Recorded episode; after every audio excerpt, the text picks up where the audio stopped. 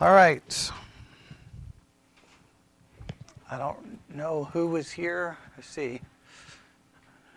Seth and Lydia wasn't here. Okay. All right. So, well, that's going to make it kind of difficult this morning. I I can't say let's review because uh, nobody here was here. so. Um, okay. I guess I'll just kind of I guess I'll just kind of redo what I did last week. Um, so I guess this will be kind of part one done as part two. All right. Uh, last week I basically started laying the foundation for an introduction to a book. I didn't name the book. I didn't say which book we're going to be studying. I didn't do any of that because I wanted to focus on the, the, the some foundational principles. And I gave three very important phrases, or, or two of them were words, one of them is a phrase. The first one is the faith. It's the first thing I told everyone to write down. The faith. The second thing I told everyone to write down was the invasion, or invasion.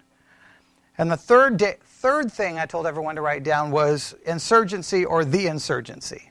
So the faith, you can put down the invasion and the insurgency. All right?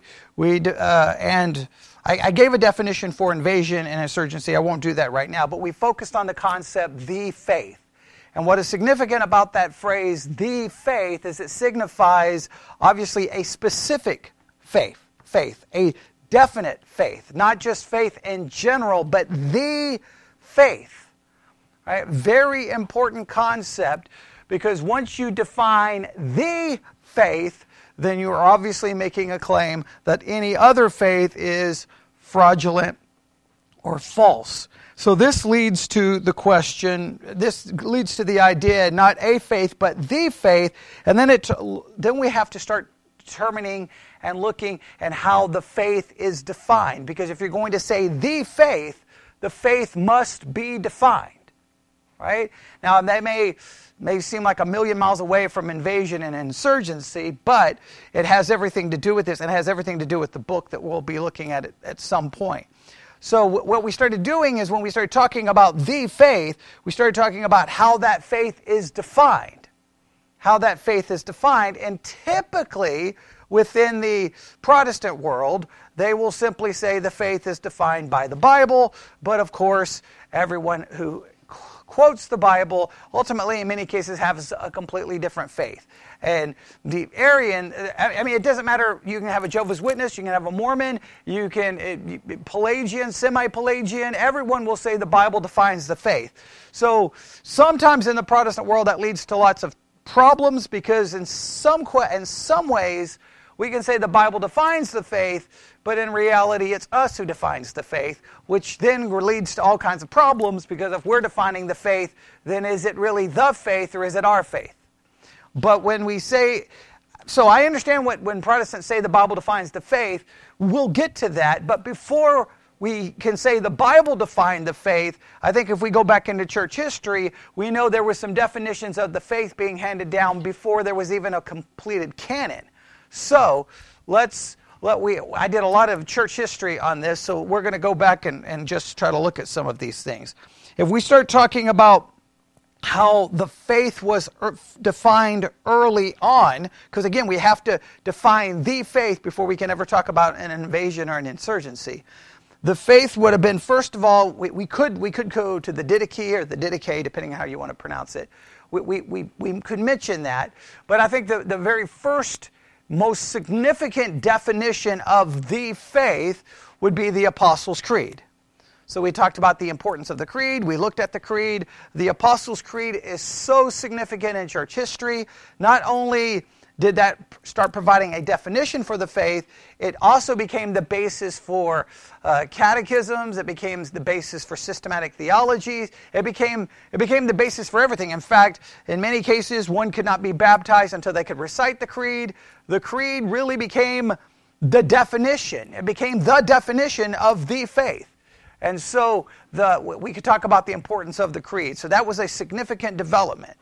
Then from the creed, we jump to And again, there's lots of debate on the, the, the timing of the, the Apostles' Creed, but we can go from the Apostles' Creed to the First Council of Nicaea in 325. Now we're in 325. Now the church not only takes the Apostles' Creed, but it begins to expand on that concept. And what flows from the Apostles' Creed, it, or, or what flows from the Council of Nicaea, not only is, in a sense, an expansion of the Apostles' Creed, but they also issue anathemas defining what the faith is and condemning what the faith isn't. All right, so this becomes very significant. So, three, so 325. So then we go. So we go from the Apostles' Creed to the Council of Nicaea, or we could, to be technically correct, the First Council of Nicaea, to be technically correct. Then we move to the Nicene Creed, which obviously comes from that council. And the Nicene Creed obviously expands and focuses on key aspects about Christ, his deity, and we, we could go through all of that. So at that point, we have two, we have two creeds, we have two creeds, and we have a council all there attempting to define it. Now, after 325, after 325, we go from 325 and we jump to 331. 331 AD. Now, in 331 AD, we, we get what is known as the 50 Bibles of Constantine. The 50 Bibles of Constantine. Now, the 50 Bibles of Constantine were Bibles in the original Greek language, commissioned in 331 by Constantine. Now, this is important because now we're moving past, we're past the Council of Nicaea, we're past the, the establishment of the Nicene Creed. We've already had the Apostles' Creed. Now we're really moving into a direction of where we have the church really, you could almost say the church is very critical in defining the faith for those first 325 years. Yes, scripture is being produced during those first 325 years, but we have no established canon. There's a lot there. So the church is really key. Jumping to 331 is a massive shift because now we actually have Bibles being produced. All right? And these, again, these are called the 50 Bibles of Constantine. They were in the original Greek language and they were commissioned in 331. They were uh, prepared by Eusebius of, of Caesarea. They were made for use of the bishop of Constantinople and the growing number of churches that in that very new city. Eusebius quoted the letter of commission in his life of Constantine, and it is the only surviving source for which we know of the existence of these Bibles. So it's Eusebius basically quoting the letter of commission is how we know these Bibles exist. We have no surviving copies of them. But it's significant because it's 331 and they're, they're giving these Bibles to the bishop for the, for the purpose of the church. So this is a kind of a major kind of a major shift in certain ways, right? I mean, I, I, know it's you can go through every little event that happens in church history, but I would say this is a, a relatively significant one as far as the faith is being defined by the church. Now the def- faith is going to start possibly being defined by Scripture, at least in theory, it is. Okay, so those are the, the, the 50 Bibles of Constantine, which is a significant event. Now, it is speculated, this is very important, that the, this commission may have provided motivation for the development of the canon list. So the commissioning of these Bibles become critical in the development of the list or of the canon, knowing which books. Because again, if the if the Bible is going to become the thing that defines the faith, well, you got to know which books are the authoritative books in which it, in order to get that definition from. So that's why it's impossible to ignore the importance of the church for the first 325 years. But now we're going to have list of books. Uh, we're going to have a possible list of the canon. This is also maybe important that this develops, or this provided motivation for the development of the canon list and for Codex Sinaiticus, if I can say it correctly. Codex Sinaiticus and Codex Vaticanus. In fact, Codex Sinaiticus and Codex Vaticanus are possibly the surviving examples of those Bibles. So, Codex Sinaiticus and Codex Vaticanus are possibly the only surviving examples of the 50 Bibles of Constantine. That's going to become very important as we move forward here in a minute. All right? The Codex Sinaiticus and Codex Vaticanus are they're manuscripts, but they also would provide a list of, of what books would be in the canon. The, the, the, the, the 50 Bibles the 50 Bibles of Constantine is 331.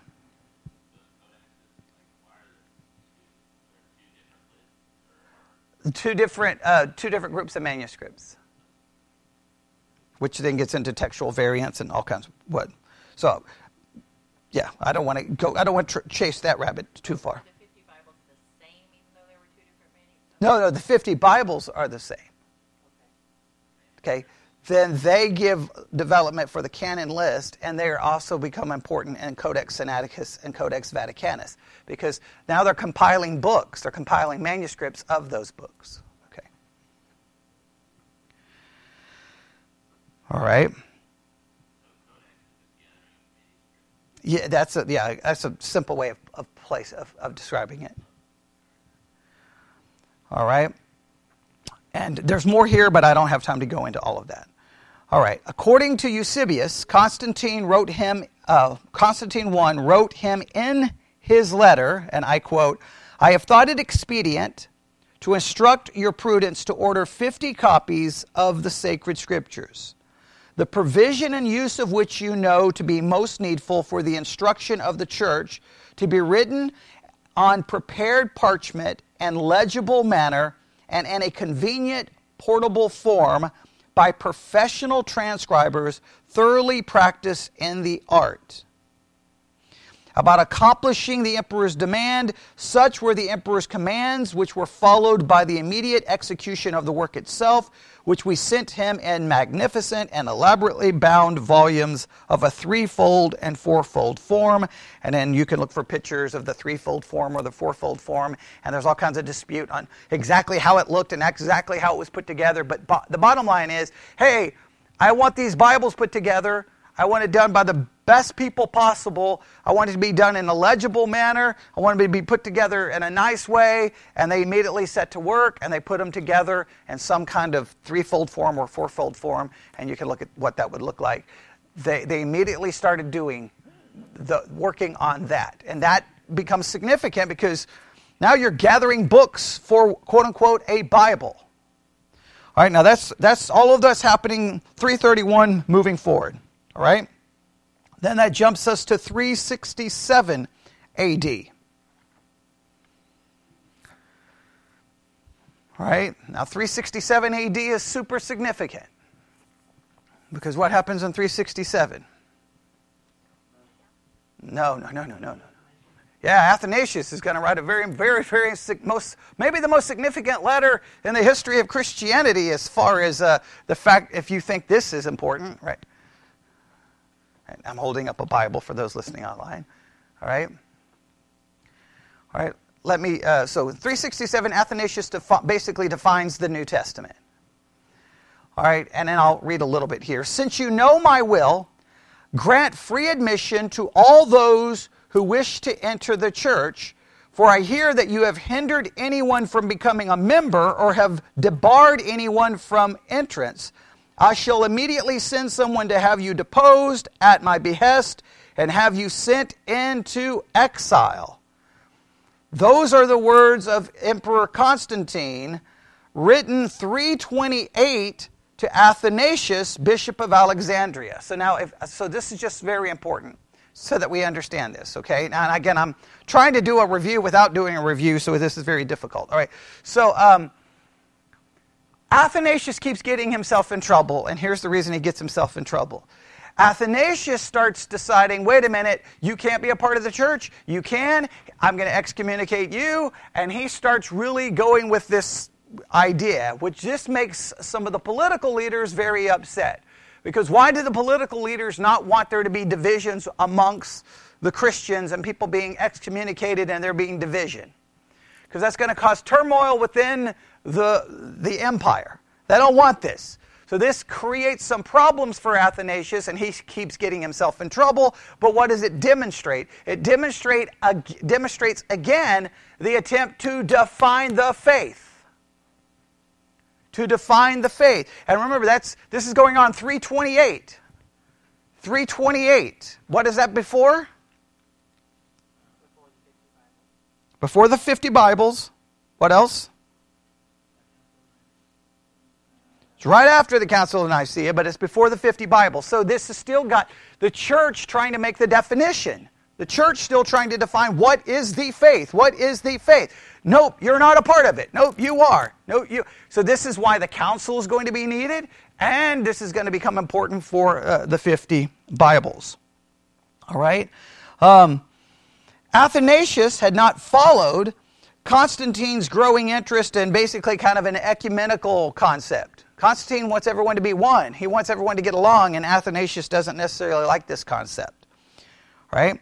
Instead, he had insisted upon excluding from the church anyone. Now, this, this comes a little bit now. Now, this is going to move forward in time. Uh, basically, Athanasius decides I'm going to exclude anyone from the church who do not subscribe to the council to the Creed of Nicaea.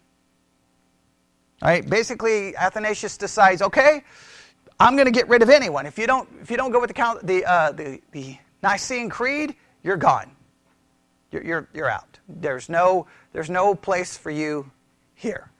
Now, this is going to create some, some conflict and some problems, but it's the church defining it. Yes. Okay. Yeah.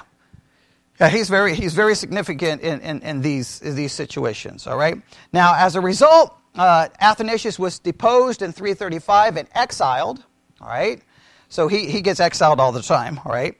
Two years later, after Constantine's death, he returned to Alexandria, but he was removed from power again in 339. So he comes back, he gets exiled, he comes back, he's constantly doing this, all right? He returned in 346 only to be exiled three more times for various reasons. Athanasius finally resumed his, uh, his place as bishop in 366, which he held until his death in 373 at the age of 78. So he would, he would be exiled, he'd come back, be exiled, he'd come back, be exiled, and come back. But all of that demonstrates what was happening at the time turmoil, fighting, defining the faith. That's what I keep trying to drive, drive, drive into your head. They were trying to define the faith. And who gets to define the faith? Whoever's in charge. That is very important from a, a, a, church history perspective.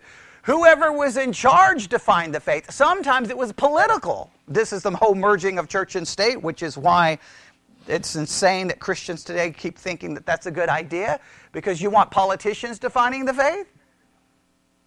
No. And so people say, well, no, we want the church telling the government, and then the government will go with the faith that we tell them to. It, it doesn't ever work that way. You want the government kept as far away from it as possible. So it, th- this is just a constant struggle. Define the faith. Who's defining the faith? Who gets to define the faith? What is the faith? All right? Now, Perhaps, and then there's a lot more here that we could talk about. Um, perhaps Athanasius' single most influential writing, however, was his 39th festal letter of 367. It had been customary after Epiphany each year, the Christian festival held 12 days after Christmas, for the bishops of Alexandria to write a letter in which the dates of Lent and Easter were fixed, and thus all other festivals of the church in that year. These letters were also used to discuss other matters of general interest. Athanasius wrote 45 festal letters. 13 have survived in complete and Syriac translation. The 39th has been reconstructed by scholars from Greek, Syriac, and Coptic fragments.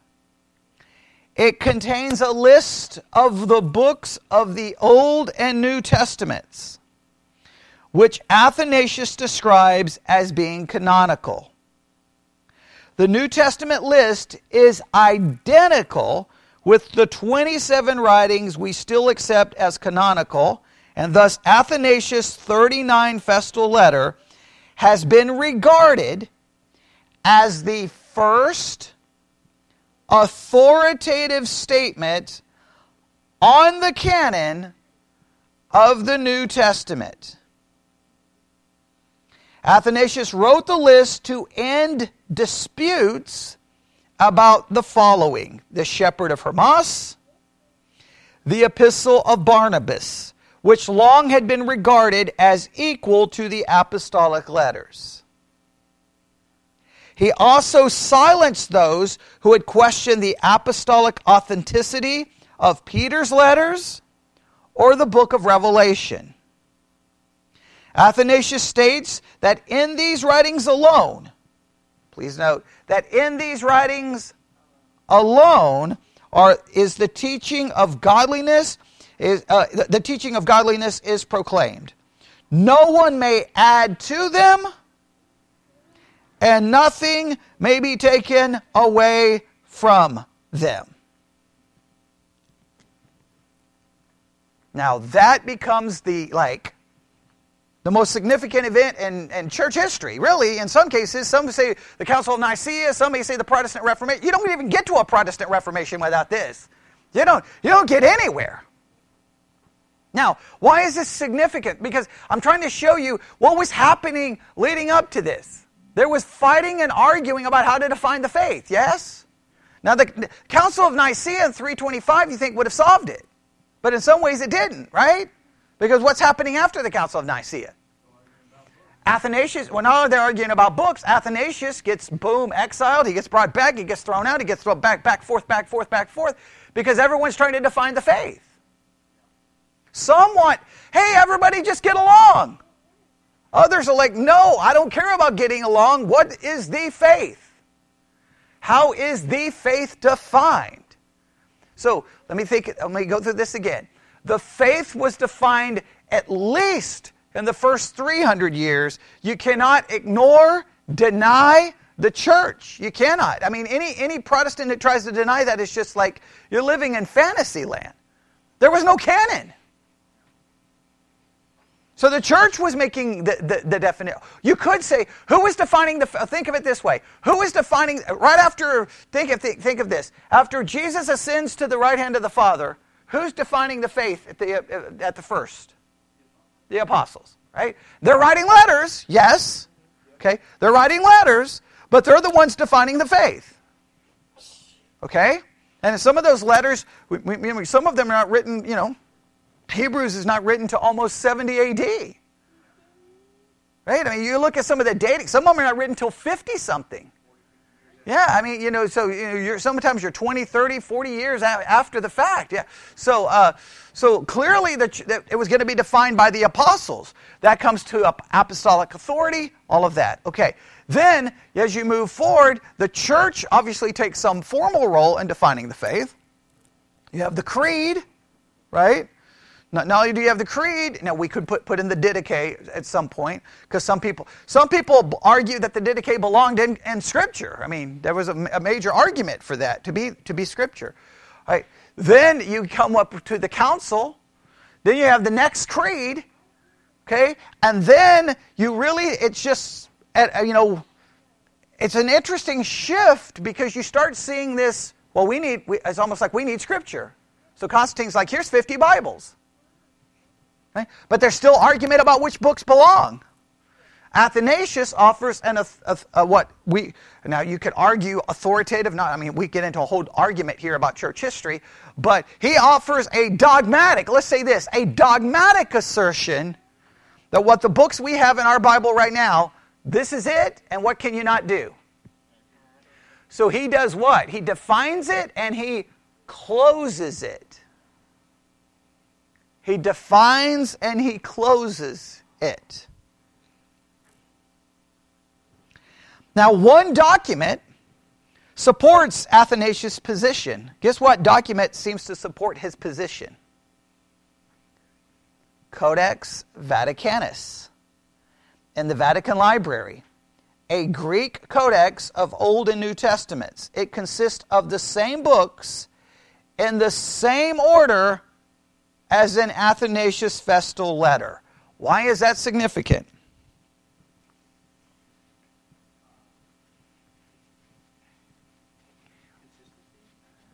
Well, remember uh, what I told you possibly is a surviving copy or maybe a basis of, of Constantine's 50 Bibles? Codex Vaticanus. So this may be, some argue Codex Vaticanus is kind of the survivor of Constantine's 50, one of his 50 Bibles. It basically becomes Codex Vaticanus. That's kind of an argument there, which would show what? that there was, I, I think Stephen said it, there's a kind of a consistency here, maybe of, oh, well, here, these books seem to keep rising to uh, some level beyond the other books. All right? Um, now, this is particularly noteworthy given the peculiar order Gospels, Acts, what's sometimes referred to as the Catholic epistles, James, First and uh, and Second Peter, First and Third John, and Jude. Uh, uh, Pauline epistles, including Hebrews. Now we could get into an argument: should that be called a Pauline epistle? Including Hebrews between Second Thessalonians and First Timothy, and Revelation. In other words, it's basically the exact order that we have it, which was a peculiar order. So this order seems to be like, well, wait a minute. Not only were these books there was almost the same order starting to formulate, which is an interesting development. Like, why is it being? Why is this starting to happen? Which is demonstrating that maybe these books were being treated differently than some of the other books, and the order had, you know, seemed to be important. All right. Okay. Um, 331. Remember, we have the 50, uh, the 50 Bibles of Constantine. 331. Now, this is important. Codex Vaticanus was probably put together in Rome in 340 by Alexandrian scribes for Emperor uh, Constans during Athanasius' seven-year exile in the city. It was thus it would thus predate the festal letter. Even though Athanasius was probably not far away when the Codex Vaticanus was written, one realizes that the establishment of the canon was not a sudden decision made, you, you know, just by just a bishop in Alexander, but it was a process of careful investigation, deliberation, documented in a codex of a Greek of the Greek Bible, and 27 years later, in a festal letter. All right. That way, that's the that's the argument. Well, and they think that, so they really think this goes back to Constantine, the 50 Bibles of Constantine. They think that's really where this starts. That leads to Codex Vaticanus. Codex Vaticanus obviously influences Athanasius, and now we have the form- formulation of the canon.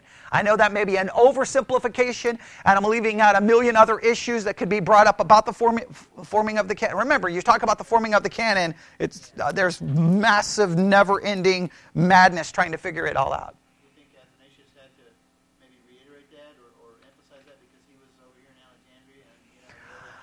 Well, I think what I think is happening, I'm, I'm, just, I'm just speculating here, all right? The church was the one trying to define everything, yes? The church is the one defining the faith. And a shift seems to take place starting in 331, right? With Constantine's Bible. And the shift seems to be like, all right, we need scripture. We need scripture. I'm not saying that that was the exact words they used, but there seems to be a shift. Now you have the formulation of canon, canon list, Codex uh, uh, Vaticanus, uh, Sinaiticus. You have, you have a shift. Then you have then Athanasius' festal letter. I think there's a move, movement here that's beginning to turn the attention to Scripture.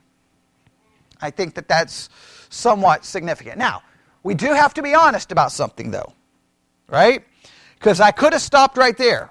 I, I could have stopped right there and everybody be like, okay, well, that's great. That's not, that, the, the, the, the canon, that's not too controversial, right? We have the church, we have Constantine's Bible, we have Codex Sinaiticus and Vaticanus, we have Athanasius Festival letter, the canon is closed, all the problems are solved.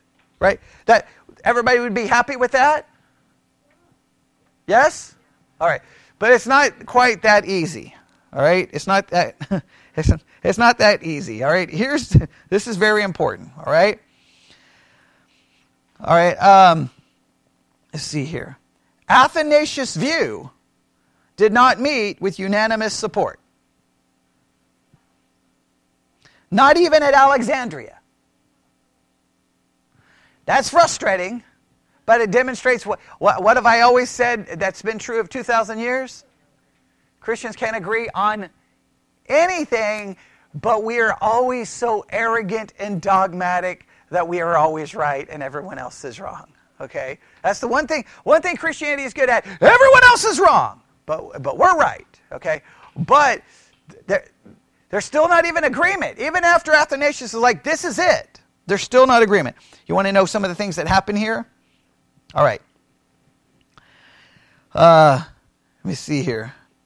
Some 20 years after, 20 years after the 39th Festal letter was written, the Alexandrian scholar Didymus the blind did not accept 2nd and 3rd John as canonical, but he fully backed and quoted 2nd Peter, which still was occasionally disputed by others. Didymus also apparently regarded what books do you think he regarded as being canonical? Shepherd of Hermas. I should know these. Shepherd of Hermas, Epistle of Barnabas, and you got to know the third one. There's three of these you should know. Four, uh, the fourth one I don't, th- I won't, I don't expect anyone to know. Everyone should know. Shepherd of Hermas. Just know this. Shepherd of Hermas. Everyone wanted it to be canonical, over and over and over and over and over and over and over and over and over and over again. H E R M A S. The Epistle of Barnabas. People over and over and over and over and over wanted it to be canonical. And then everybody should know the third one. No, Didache, Didache, Didache, Didache. Remember I already told you earlier? The, Didache or Didache, depending on how you pronounce it. And then the next one, I don't expect you to know this one, uh, First uh, Clement. Okay, that's, that's okay if you don't know that one. But everybody should know Shepherd of Hermas, Epistle of Barnabas, and the Didache. I mean, Come on, that, that's talked about like in every book ever written in the history of Christianity about the canon. Those, those are the ones everyone wanted added, yes. Especially Hermas and Barnabas. Didache not, doesn't show up in everyone's uh, radar, but do what? Uh huh. Do what? Well, who are you going to ask? Okay? okay. Some may say Peter was, okay, but yeah. But uh, I mean, uh, I think you could argue that he was. All right. And there were many such examples of divergence of opinion all over the empire, both in the east and in the west. However, after the end of the fourth century, such occasional divergences of opinion have not altered the received tradition. So by the time you get to the end of the fourth century, eh, I, am not saying it's settled, but it seems like that all of the arguments are not having any major impact or moving people away from it in any serious level. There's always going to be groups of people who dispute it and go run off and do weird things, but it seems to be the way it goes then according to Christian history, they write the following about all of this. What might have happened had Athanasius and others not established and accepted a closed canon? That's a very important question. What would have happened? Well, Gnostic, theologically unsound writings like the Gospel of Thomas might have crept in, diluting the historical message of Christ with what we would know with what, with what we would now call New Age elements. Or later pressure groups might have excluded writings that did not suit their purpose. Revelation would have clearly been thrown out. Uh, 2 Peter would have probably been thrown out because uh, the Syriac churches tried to get it removed, and we know what Martin Luther wanted removed. James, or at least he didn't like it, okay? There's some d- historical dispute. Did he actually want it removed? We know he didn't like it. All right, let's put it that way. Some, let's say in modern times, may have argued that Martin Luther King Jr.'s letter from a Birmingham jail should have been included, would be included in the canon because there were people in the 1960s who wanted it included. That's the 1960s.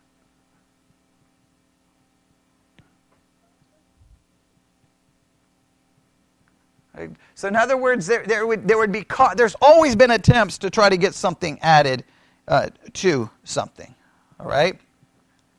The closed canon that prevails in all Christian church churches forms a consensus that prevents such craziness. That's my word, craziness, okay? And that canon can be traced back to Athanasius and to the year 367, which justly remains, they say, an important date in church history.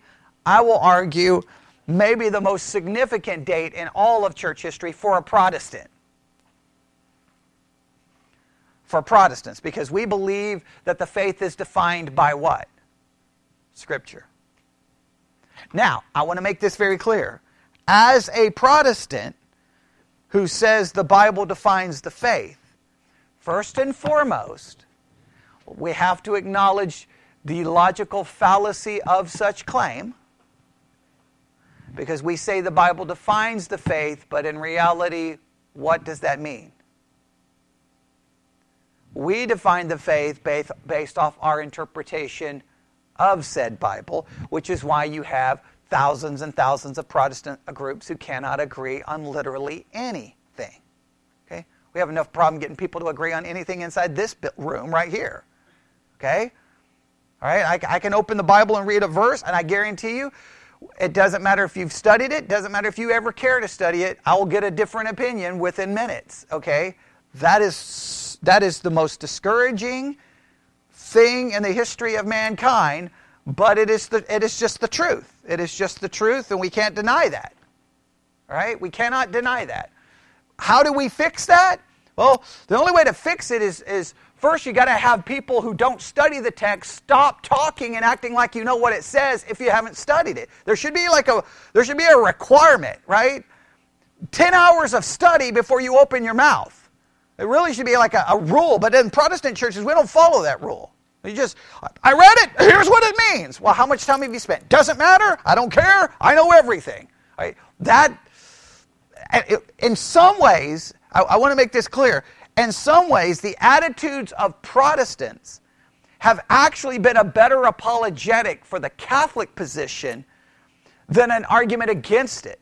The way Protestants handle the Bible leads at times have wanted me to go back wanted me to run to catholicism because at least within catholicism i'm protected from all of the craziness of the average protestant who thinks they're a bible scholar because it, it becomes very irritating okay? and protestants don't realize what they're doing they're, you're literally you're literally pushing people to catholicism if you haven't studied it don't speak that's the only way to fix it now, some would argue you should, you know, I don't believe that means you have to go to Bible college. I don't believe that you have to go to seminary, but you've got to be preparing yourself to know actually how to deal with the text. All right? So I think that's a major problem right there is we've got to get we've got to stop that. We've got to stop that. Here's another thing that I think is important. So uh, I, I think Protestants have to realize when we say the Bible defines it, that in some ways we're saying we define it, which is major. Everyone should agree that's problematic. We can't define the faith. Does everybody understand that? Right? So that so that's a problem. People have got to stop with acting like that they know what they're saying when they don't know what they're saying. It's just it's just embarrassing. But this is very important. Protestants cannot ignore the fact that the church, for at least 330 years, was absolute absolutely critical in defining the faith, and therefore we should do what? What should, what should be the result of us acknowledging that the church really was very critical in defining the faith for the first 330 years. That we should know their definitions. We should have their definitions memorized. We should know what they said at the Council of Nicaea. We should know the Nicene Creed. We should know the Athanasian Creed. We should know the Apostles' Creed. We should know these creeds because if we don't know these creeds, then what do these creeds help? What, what do these creeds help the Protestant do?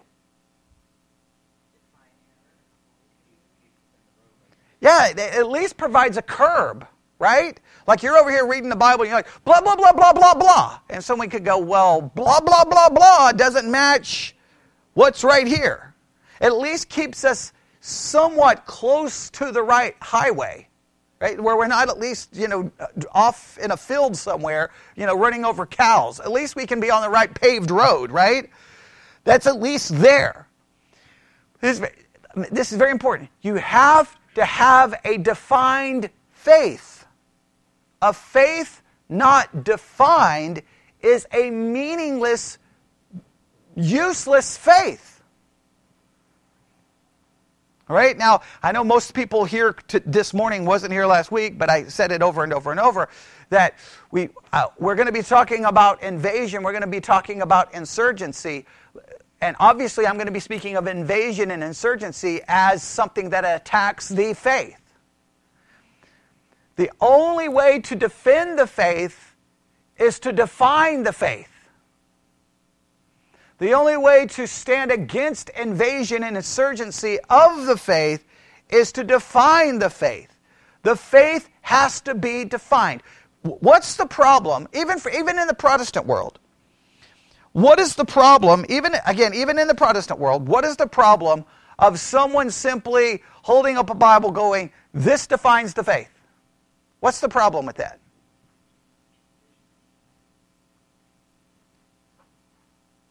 Well, what does that mean? Right? There's 66 books, right?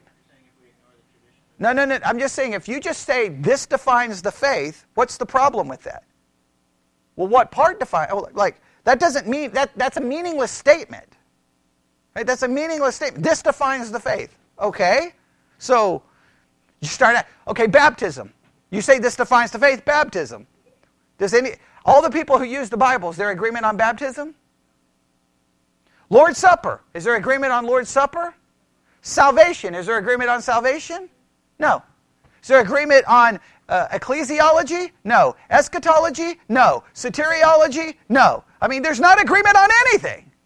So just to say this defines the faith somewhat is a meaningless statement. It sounds super spiritual, but it is meaningless. So what do we need? We have to have summaries uh, or definitions of the faith that we say are based off Scripture, but at least it's something that 66 books is just a like def- defines what? I mean, like that's that's that's too too broad of a term. You have to say, no, this statement comes from the scripture, and it that's why you need confessions of faith, you need catechisms, and you need creeds, because that at least lays down a framework. Right? I can say, you could stand up in the back of the church and go, This defines the faith. And I could stand up here going, This defines the faith. And that doesn't give a definition of anything. Right? So then we'd have to go, okay, well, let's start in Genesis. And then we'd have to go verse by verse by verse by verse. Well, what do you think? What do I think? What do you think? And what I think? And we know before we got through, before we got through 10 verses of Genesis 1, there would already be disagreement and church split. Yes? So, I mean, it's just, the, it's just the reality of it. So we live in a day and age where people don't want to define the faith, because what happens when you define the faith? Defining the faith divides. That's a fact. However, if you don't define the faith, then the faith becomes a meaningless nothing. To define it divides, to not define it destroys it. To define it divides, to not define it destroys it. It, you no longer have the faith, you end up with a faith. All right? But the faith has to be defined, and that's what protects it. The problem many Christians cannot define the faith in any meaningful way. Or they become the definer of the faith. Now, th- this, this leads to all the, re- all the problems. Look, Protestants put themselves in this position. Just remember, it Protestants reject what? The authority of the church. So they say the church can't define the faith, the Bible defines the faith. All right, what does that mean? Well, then that means that I get to define the faith, right? So then every Protestant gets to define the faith for themselves based off their interpretation of Scripture. This leads to massive problems. We, we can't, look, we can't ignore it. We can pretend all day. Now, I, now I know the, the alternative is what? The alternative is to go to a church, to find the church, I guess the Roman Catholic Church, say they define the faith. But what's the problem with that? Well, what if they're there, first, you got a history of corruption. But remember, even if you go back, what was happening between the council? Just go back to the life of Athanasius. What was happening to Athanasius? Exiled. This, this bishop would do that, and this person would execute. They were fighting amongst themselves even then.